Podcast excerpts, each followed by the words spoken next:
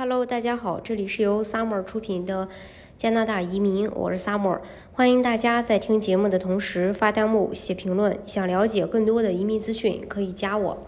所有的加拿大公民或加拿大的永久居民，只要年满十八周岁以上，符合符合这个相关条件，都可以申请。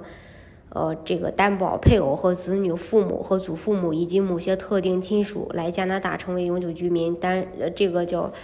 担保亲属移民除了对担保人本身有一些要求以外，对于被担保的一方有一些规定。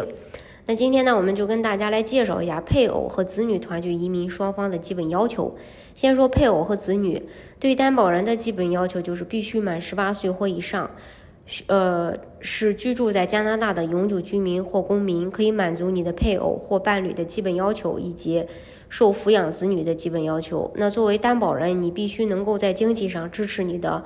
配偶或伴侣，确保他们不不需要政府的社会援助。作为担保人，你需要签署一份承诺书，承诺满足担保人的基本要求，包括住房、包括水电费、食品和个人卫生用品，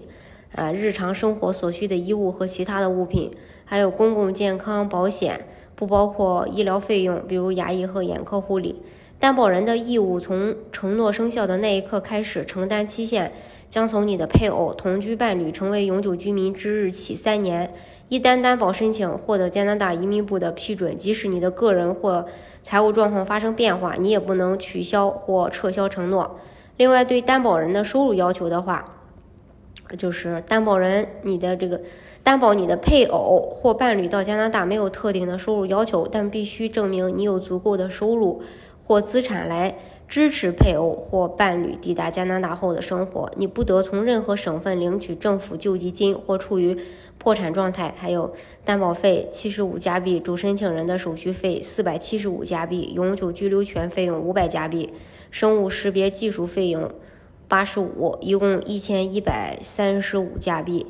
嗯，然后如果你担保配偶或伴侣，他会有受抚养的子女，则需要为申请中。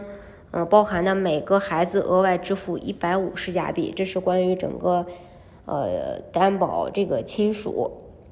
大家如果想具体了解加拿大的移民政策的话，也可以加我。